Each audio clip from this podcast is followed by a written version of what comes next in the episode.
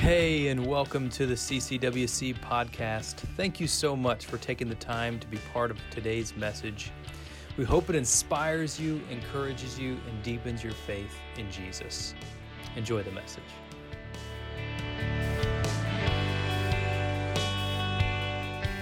Yeah, my name is Pastor Eric. I'm the children's pastor. If you don't know that, I'd love to hang out and chat with you um, afterward.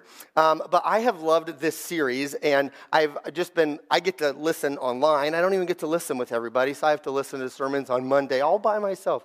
Um, but I love this series, and I, I, this is one of the greatest tools uh, that we can possibly have. And a few weeks ago, we talked with the kids about the sword of the Spirit. We talked about this word of God that is the sword of the Spirit, this tool for us to use to, uh, to share the gospel. That um, I like in, in Hebrews, let's let me hold on a second here. Hebrews uh, chapter 6.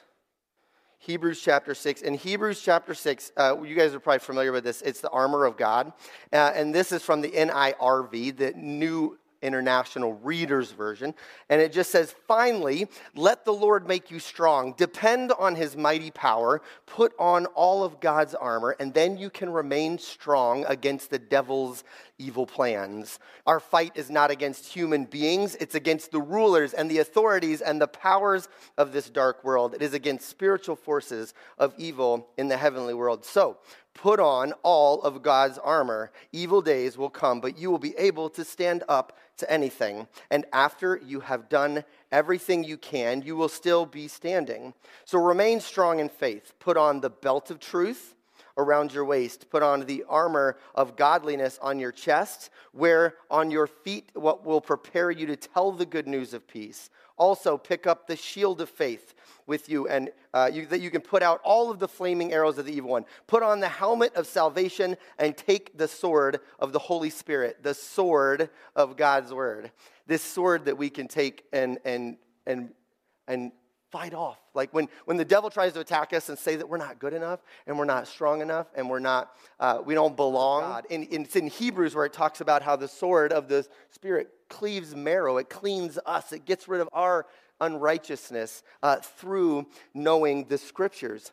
And so uh, sometimes it's kind of hard to visualize like how you could use the Bible as a sword, as a tool to defend, as a tool to, to, to rescue, as using these words to share the gospel. So let me show you, let me show you what I mean uh, just a little bit here. So it says to put on the helmet of salvation and take out the sword that is the word of God yeah, to use this word, to use God's scriptures to, to cleave the devil, to say, you know what, I am good enough. I am brave enough. I am strong enough.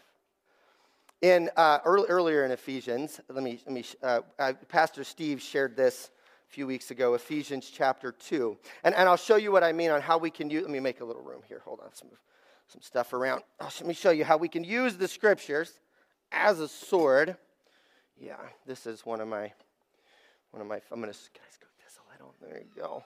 I need, should have made, a, I got a bigger table here. Um, but this is, uh, this here. If, if the devil is a liar, and the devil is going to try to convince you that you are less than, he might remind you that you used to be what he what used to be a liar, right? And he might remind you that you used to be, um, um, uh, you know, you'd steal stuff, and he reminds you that you used to, to not ever go to church and you definitely didn't believe in Jesus and, and you said not, not so nice things about people and you cheated at school and maybe you said some bad words. Ooh. And he's, he reminds us of who we used to be. See, that's all the devil can do when you, when you come into righteousness and you allow the sword of the Spirit to cleanse us. All, all the devil can do is remind you of who you used to be these things of who you used to be because that's not who you are anymore. So instead, uh, the God says, put on all of the armor of God, the shield of faith that, that gets rid of flaming arrows. All right, hold on. I got, let me find, I had some lighter fluid somewhere. Here. Not sure where.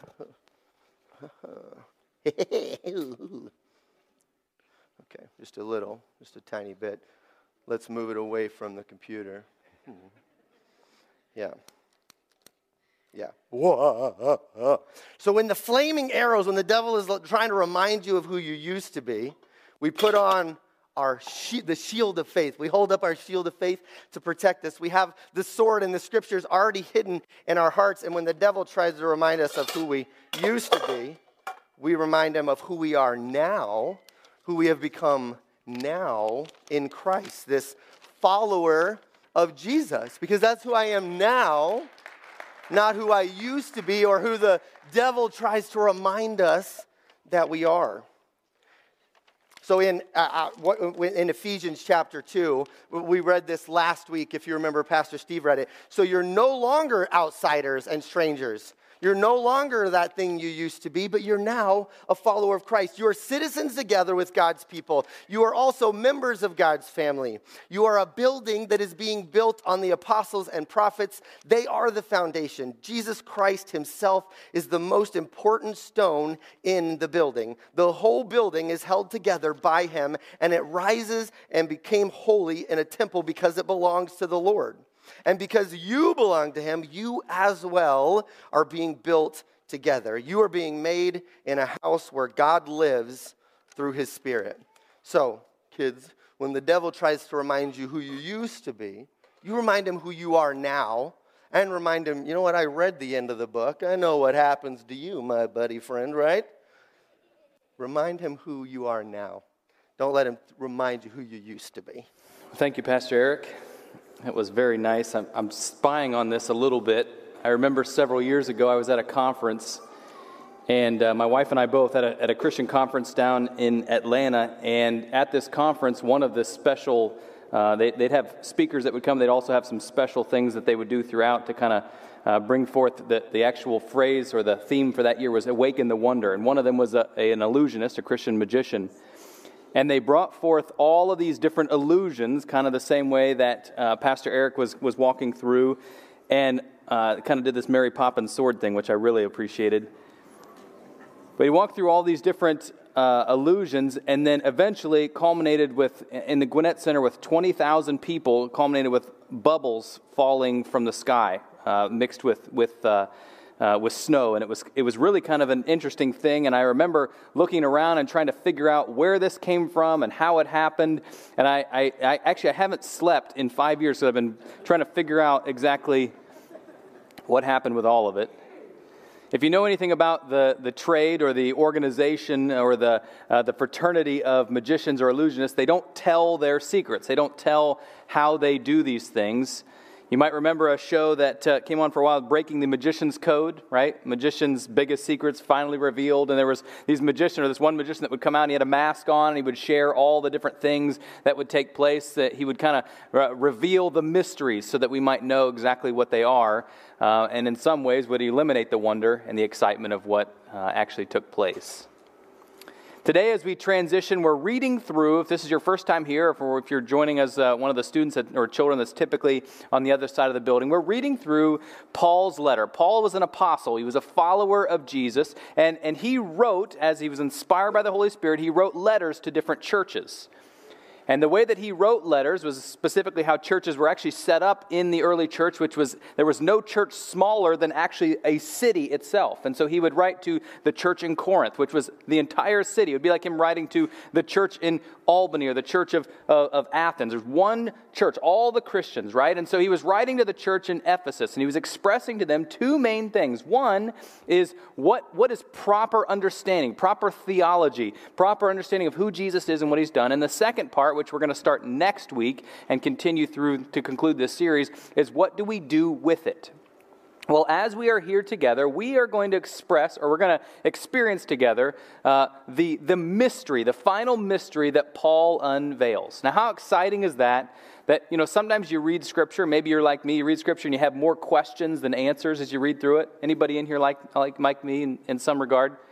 Today, we're going to, to walk through this passage together and we're going to experience, we're going to explore, we're going to examine, and we're going to discover what Paul's greatest mystery is that he shares with the church at Ephesus. And in chapter 2, leading up to this, we read about the fact that Jesus came to save individual people. He came to save every single person. He came to save you and save me, and he came to save every person he wrote to in the church of Ephesus, everybody that was created before that, and everybody who has lived in between that moment and now. And then the second half, as we looked at just last week, he came to reconcile each person with one another, recognizing the fact that we are a church together, recognizing that we have opportunity to be able to have relationship with one another, with other believers, both now and for eternity as well. But in this portion, in chapter 3, God also unites the equalness, the, the equality, I should say, of one body. He brings forth the culmination of the reconciliation that happens in us, the, the making us new, the fixing us, the bringing us, uh, giving us grace and mercy. And then now, uh, with the rest of the church, brings us through this reconciliation together. Paul calls this, this reconciliation into one body, the mystery. He calls this the mystery of what we are, the mystery of where we go. Where we go, that's interesting this morning, we're going to go on a journey together. And if you have your note guide, you'll notice kind of that fun little windy map. And there's a reason for that. Typically, on the, the, uh, the points, I go lin- in a linear fashion one, two, three, four. But here's the deal as we walk through this together, we're going to use this as a metaphor of life. In fact, I have a, a, um, an, an, image, I don't know if you have it, we can put it up there, of the game of life. This, this game of life, in some ways, is a pretty good metaphor, representation of life, because there's unexpected things that happen. There's twists and turns in the road. In fact, if you look at your note guide, you'll see that it's not a linear line, to, not a, a linear journey from point to point with a straight line. Instead, there's some curves, there's some twists along the way. And we know that that's how life is. Sometimes there's some mystery in life. But as Pastor Eric said, and as we even sang about as we were singing with, along with the students, and even in the songs prior to it, the praise team, we recognize the fact that we don't go it alone. This journey isn't one that we do on our own. Instead, the mystery is discovered because we take this journey with the one, the omniscient one, the omnipresent one, the one that knows all, that's in all, that works through all.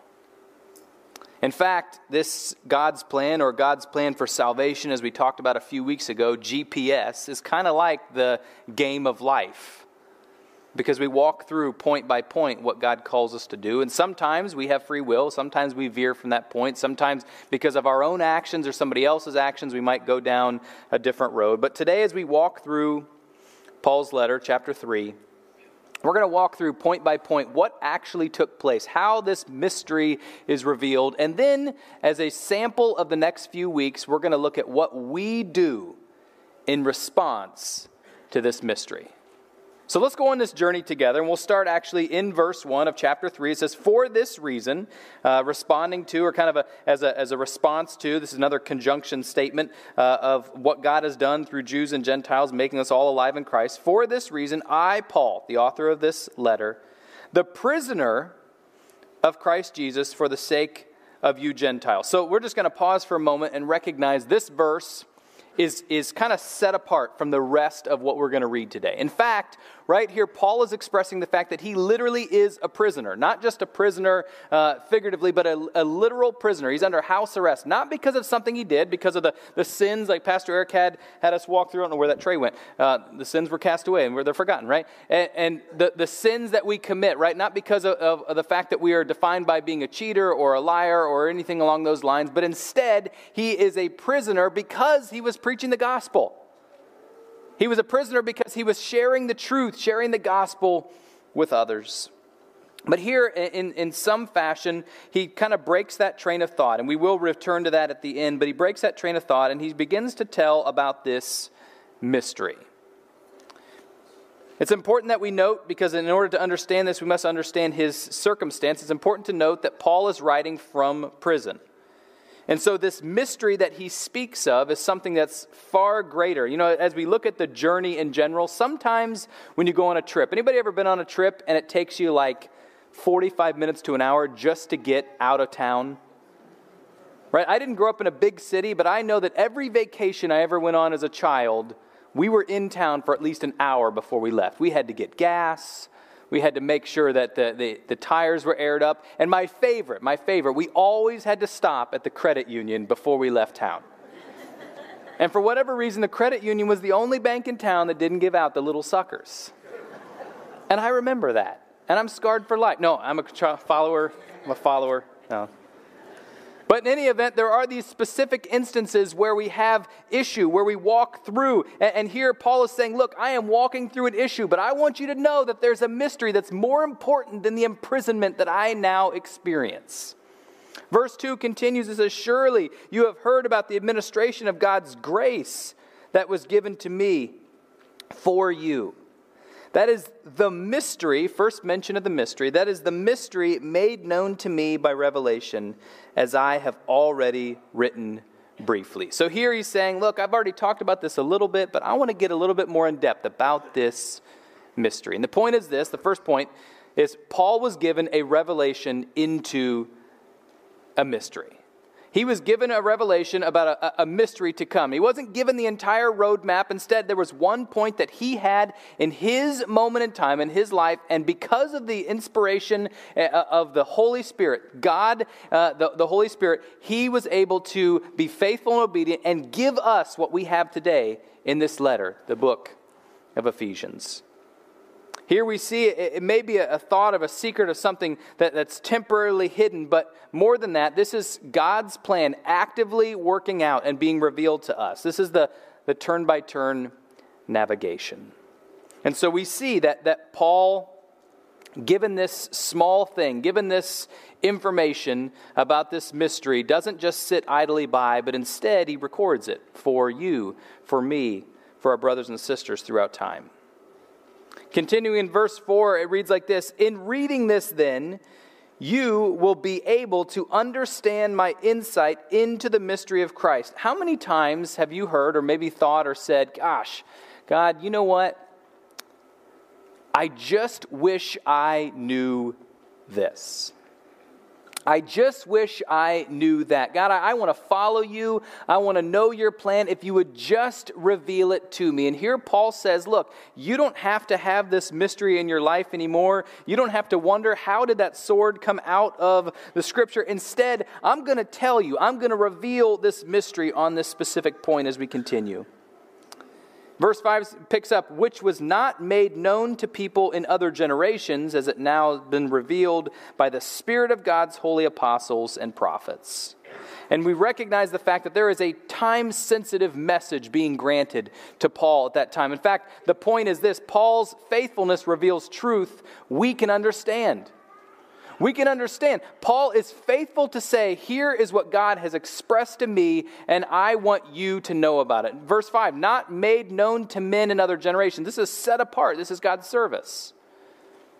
You may have heard the, the, the phrase from Scripture, for such a time as this, right?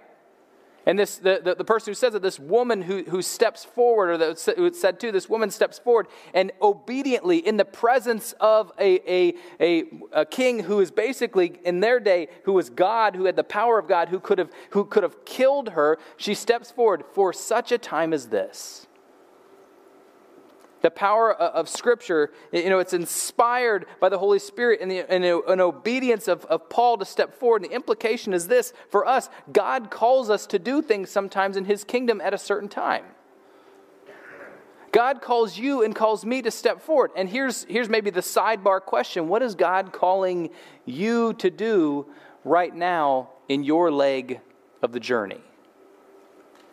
What's God calling you to, to do today? What's God calling you today, this week, uh, as you go back to work or as you go to school? What's God calling you to do as you engage with your family, with your friends, maybe children, with your parents, with your siblings, parents with your children?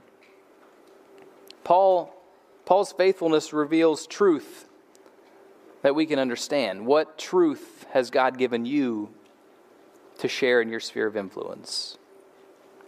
And then in um, bizarre form, Paul chooses to bring the climax now. At this point, there, you, you, can note, if you're looking at your note guide, there's six points, and all of a sudden, Paul says, okay, uh, point three in, in Steve's sermon in uh, 2022 uh, is going to be the, the, the, the, climax, usher in this point. That was a joke. I feel like we're a little bit stuffy this morning. Maybe it's because there's kids in here. I don't know. Maybe you don't know how to take me today.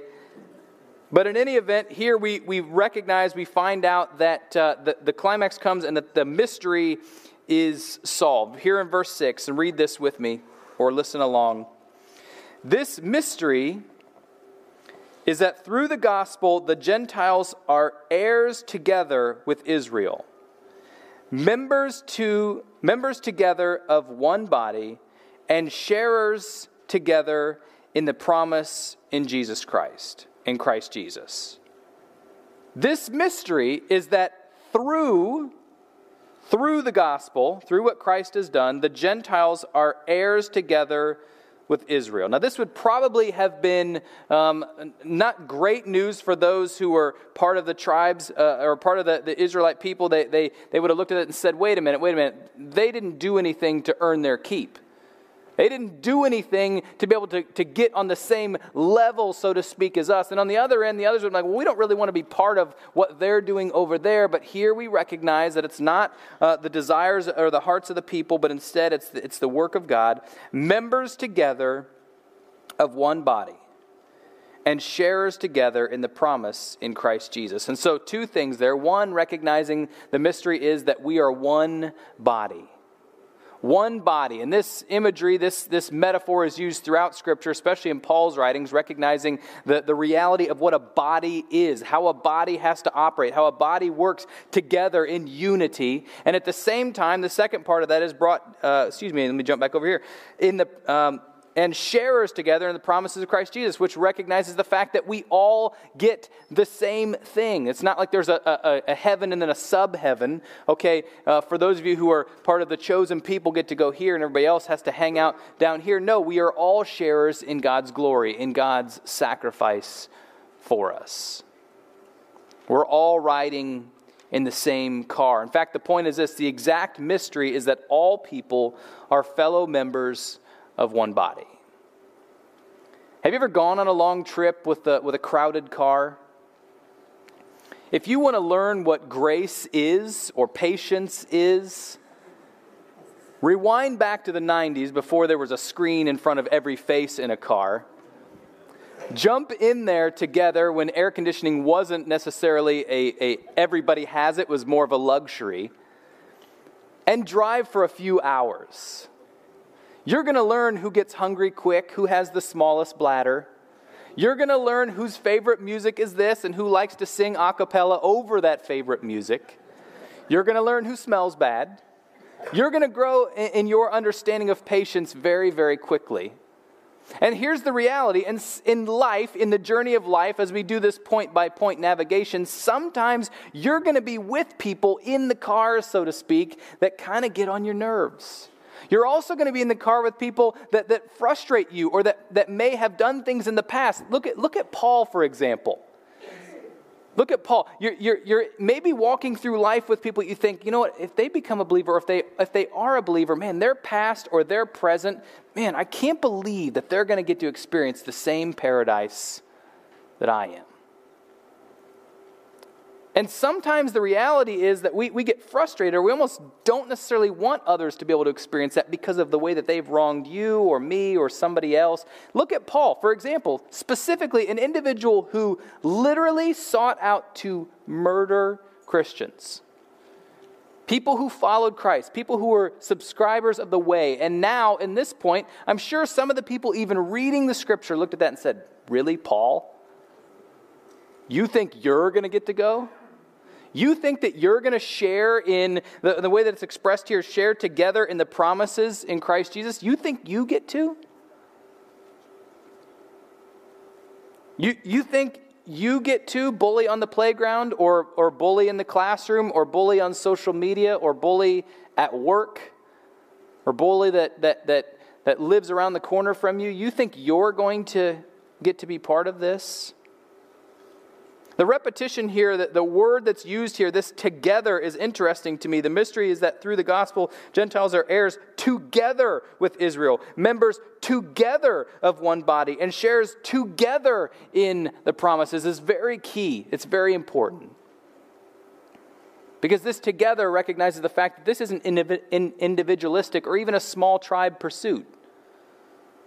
This is an all encompassing, unifying together, not because of what we have done or what you have done or what I have done, but because of who God is and what He has done. The body of Christ, this, this imagery is read in, in 1 Corinthians 12 27 says, Now you are the body of Christ, and each one of you is a part of it. Not each one of you look exactly the same or are the same part. That would be really weird if we were just a body of all noses walking around, right? I don't even know how we would walk, right? No, instead, you are all part of the same body, bringing your own gifts, your own abilities, your own resources to the table, but working together in unity, recognizing that God, uh, in the person of Jesus Christ, is the head, is the leader, is the guide. As we move on now, we, like I said, with kind of how the, this is kind of a microcosm of the rest of, uh, of the book or how the book is as a whole. The first part is kind of here's what it is. The second part is how we respond to it. As we move on now, we look at what, what Paul says and what his actions were and what we can learn from it. In verse 7, it says, I become a servant of this gospel by the gift of God's grace given me through the working of his power. Although I am less than the least of all the Lord's people, this grace was given me to preach to the Gentiles the boundless riches of Christ. There's a little bit of humility coming out of there, maybe almost too much from Paul. I am less than the worst. And to make plain to everyone the administration of this mystery, which for ages past was kept hidden in God who created all things. And finally, in verse 10, it says, His intent was that now, through the church, the manifold wisdom of God should be made known to the rulers and authorities in the heavenly realm. And the fourth point is this Paul was a steward revealing the mystery and the mission. This is one of those read between the line points. What was Paul actually doing? He was recognizing the fact that God had brought this message to him, and it wasn't something for him to keep for himself. In fact, stewardship is one of God's calls for our lives. The implication of Paul's action here, in and of itself, is that we, as stewards, should step forward and give, share, do what God calls us to do. I have a friend that uh, he's, he's actually a pastor as well. He was studying for ministry, and, and while I was in school, he was in school at the same time, and we would do internships during the summer, which means we would go and serve at a church throughout the summer. And for him, he went to a specific church, and while he was there, he was, uh, he was uh, set up with a host family, which means that there was a family that, that had him in, and he stayed with them throughout uh, the, the, the summer. He would work at the church and serve at the church, and then he would, uh, he would stay at their house and have meals with them and that kind of thing. And this specific family, they took several vacations that specific summer, and so there were times when he was there all by himself, and so he was kind of a house sitter at the same time. And while he was there, he thought, I'm going to try to earn my keep. I'm going to do things that, that I contribute to uh, this family because of how nice they've been. They've just opened up their home and opened their arms. They fed me. They've given me a place to stay. And so he decided he was going to help out a little bit. And he remembered one time, uh, specifically, when he was trying to help them out, that he was, you know, he'd help with meals, he'd help do this, he'd help do that. But one time he said, I'm going to take it upon myself to try to help out with uh, a repair in the house. In fact, there was a bathroom, the master bathroom in the house, and, and he kind of, out of respect, and really just go into their bedroom when they weren't home. But one time when they were gone, he decided, I'm going to go and I'm going to help out by fixing the problem that they were having in their master bathroom. Now, let me just tell you, before, he, before they left, he was told, hey, a plumber is going to come. They're going to take care of this. Don't worry about it. But he thought, no, I'm going to I'm going to fix this. I'm going to help out here. And so after they, they left that, that, uh, that day that they were first starting off on their vacation, he knew he had some time. He went to the store and he bought some supplies to fix this, this toilet, which was the actual issue.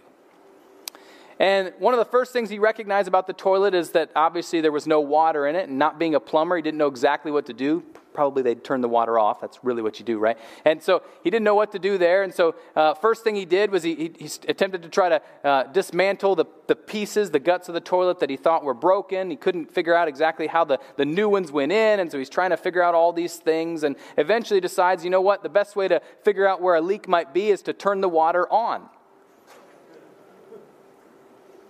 And so he turns on the water, he gets things going, and, and, and, and for the, for the most part, everything's going well, and all of a sudden, a little leak springs here, and a little leak springs there, and he becomes that, that cartoon, uh, uh, cartoon character that's kind of trying to plug all the holes all at one time, right? And eventually, there's more holes than there are fingers and noses and everything that he's trying to plug the holes with, and, and, and, and all at once, everything kind of bursts loose, and, and there's water everywhere. The bathroom is full of water. The, the, the, the water's starting to rush out into uh, the neighboring uh, bedroom, and he's, he's recognizing right now this is an issue that is larger than I can take care of right now, especially with the understanding that I have. And so all at once he decides, okay, you know what? This was a bad idea. I'm going to eliminate this altogether. I'm just going to try to clean this up. I'm going to finish this off. And, and, that way they'll never know that I even tried. The plumber can come, he can fix it. I don't know what I'm going to do, but I've got to get rid of this issue. And so he finally gets the water turned off and tries to dry up the, the, the floor as much as he can. He, he gets all the guts from the toilet and he, he he's like, okay, I got to get rid of these somewhere where they won't see them. And so he goes out, out through the bedroom, out of the, through the living room, and down into their attached garage. He goes into the garage where their trash can is, and just as he reaches for the trash can in the garage, the garage door goes up. And there he is standing there in the middle of the garage with a piece of their toilet in one hand, his hand on the trash can, looking at them, thinking, I, um, I don't know exactly what I'm doing, but I step forward in faith.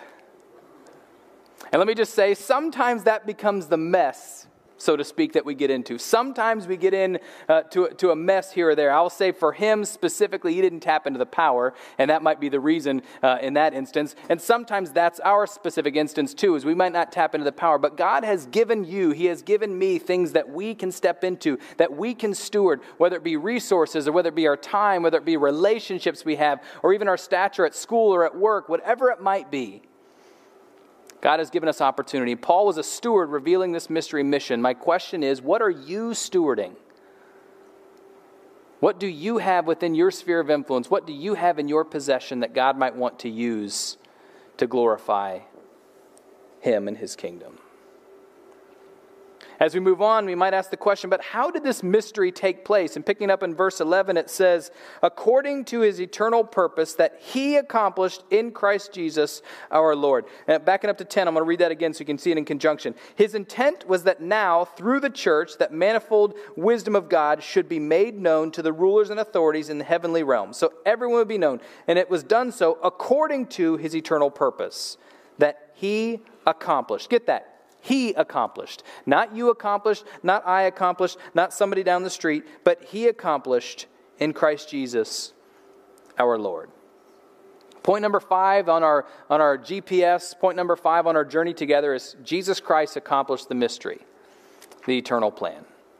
The eternal purpose was the effectiveness of headship, that Christ was going to be over the united church in his preparation, both here on earth, but the assumption was it was a continuation into the universe. Just, just this, this morning, we sang a song.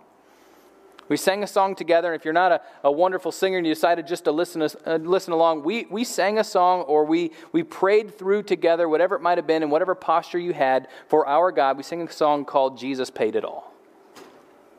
And in that song, in that specific song, we basically recognize the fact that on this roadmap together, on this journey that we're on together, that somebody footed the bill. Somebody paid for the gas and the snacks and, and put everything together. Somebody actually paid all that. And guess who that was for us in our lives? That was Jesus. That puts things into perspective. It really does. If you reflect upon your life and you think about just in, in reality the fact that you have breath, that I have breath in my life, not just the tangible things we have, the relationships, the gifts, but just the fact that we have life is a response to who God is and what He has done. Man, that puts things into perspective.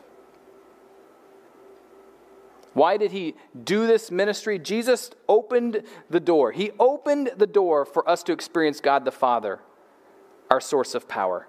Verses 12 and 13 read like this In him and through faith in him, we may approach God with freedom and confidence. Because of Jesus, we can be in the presence of a holy God. I ask you, therefore, not to be discouraged because of my suffering for you, which are your glory. Jesus opened the door for us to experience God the Father, our source of power. When Jesus died on the cross, the, the scripture says that, the, that literally the, the curtain was torn. There would have been just a, a short uh, synopsis. There would have been a tabernacle or a place where, where those that were uh, followers of the way would go to worship. And as they did so, there was a recognition that the further in you got, the more uh, holy, so to speak, you would have to be, the more pure you would have to be to get there. And there was a recognition that that purity came through sacrifice and through God's, uh, God's response to your obedience. And as a result of that, you could go into specifically uh, only the, the, the most uh, willing and the, and the most holy could go into this place called the Holy of Holies.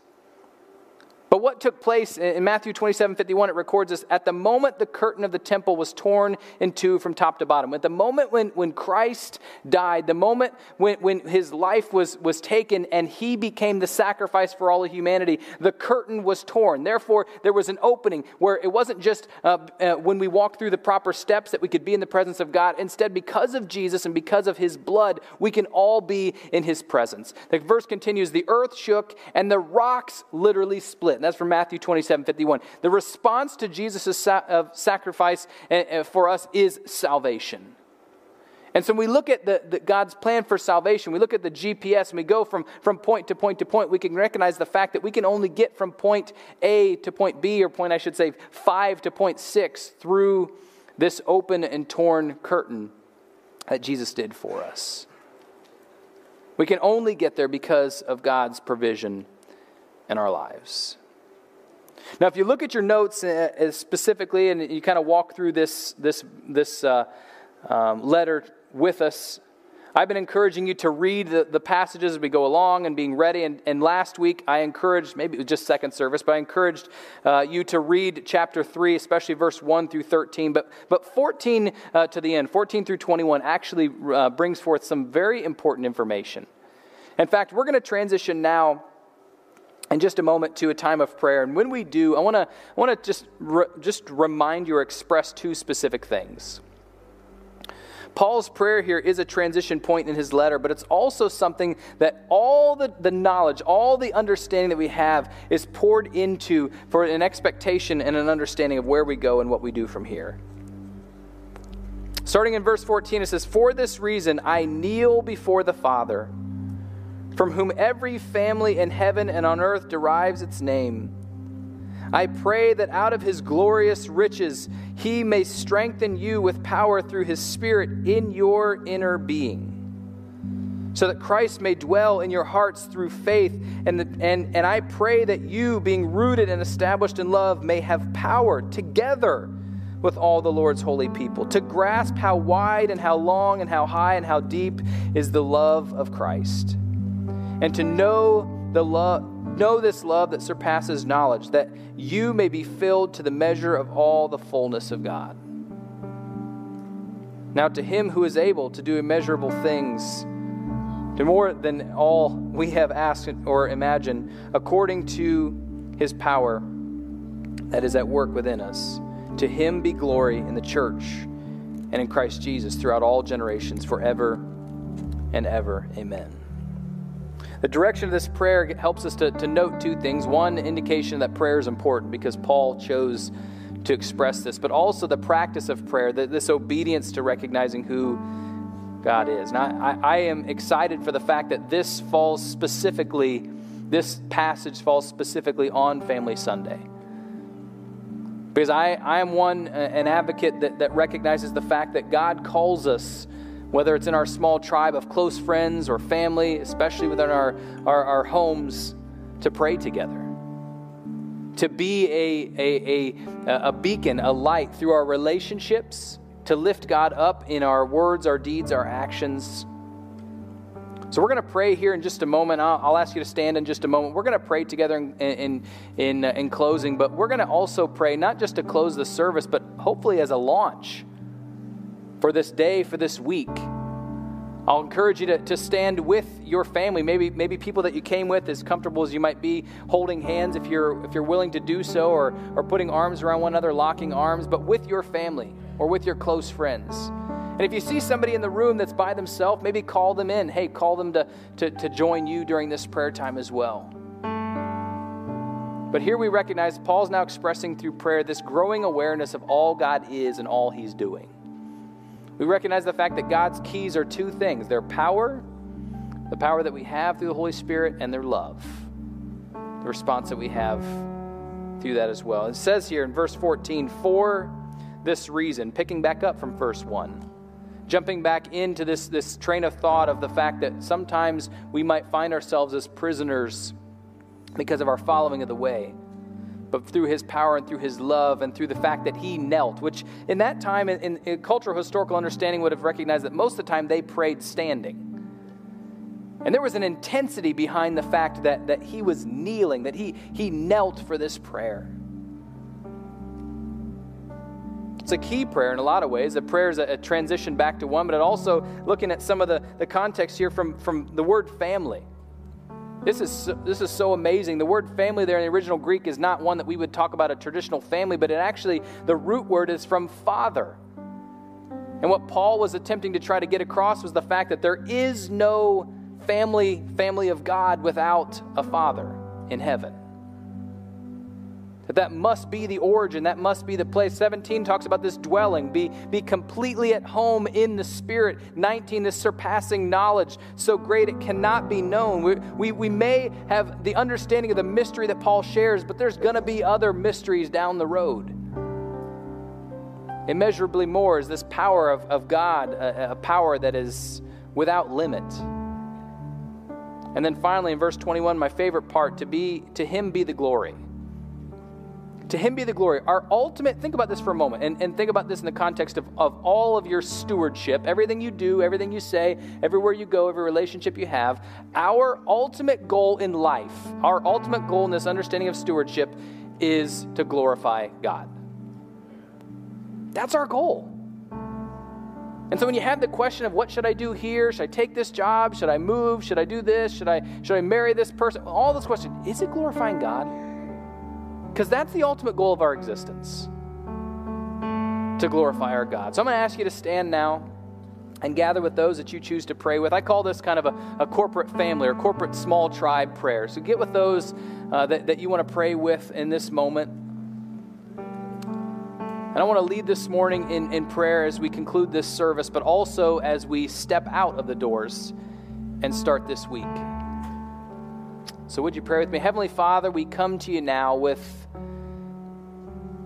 a great understanding of your mystery, but also with still some, some thoughts, some, some, uh, some questions about life in general. So, God, may you step into those places.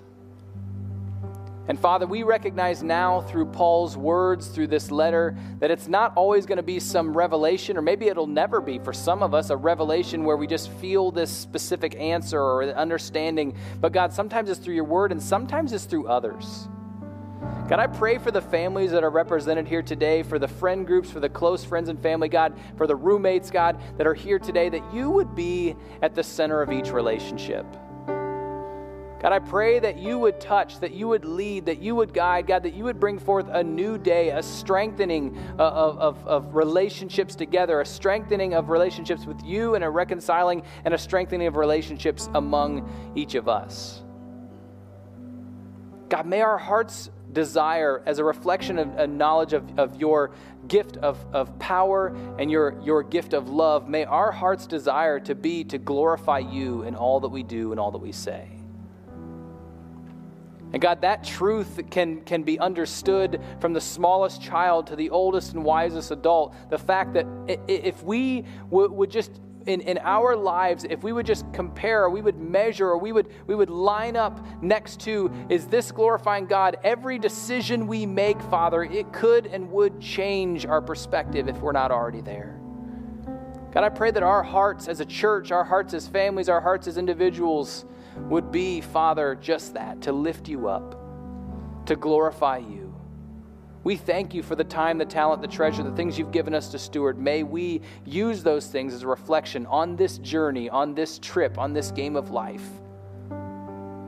May our GPS, while there might be some twists and turns that are self inflicted or as a result of somebody else, may they be a, a, an opportunity for us to learn and to grow, not to be defined by our past, as Pastor Eric talked about, but be defined by our heritage now, our adoption, follower of Jesus. Thank you, God, for who you are. Thank you for what you do. I pray for each family, each couple, each individual in this room right now, and those that are joining online. May you touch, may you lead, may you guide. Father, direct us as we go from this place in your Son's holy name. All of us said together, Amen.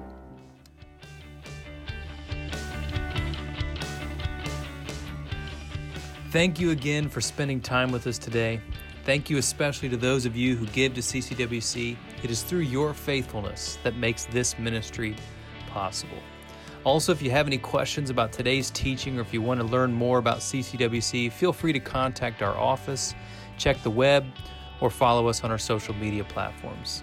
If you enjoyed today's podcast, we do encourage you to take a moment to subscribe and share it with friends. Let this be a blessing to someone else that you love in your life.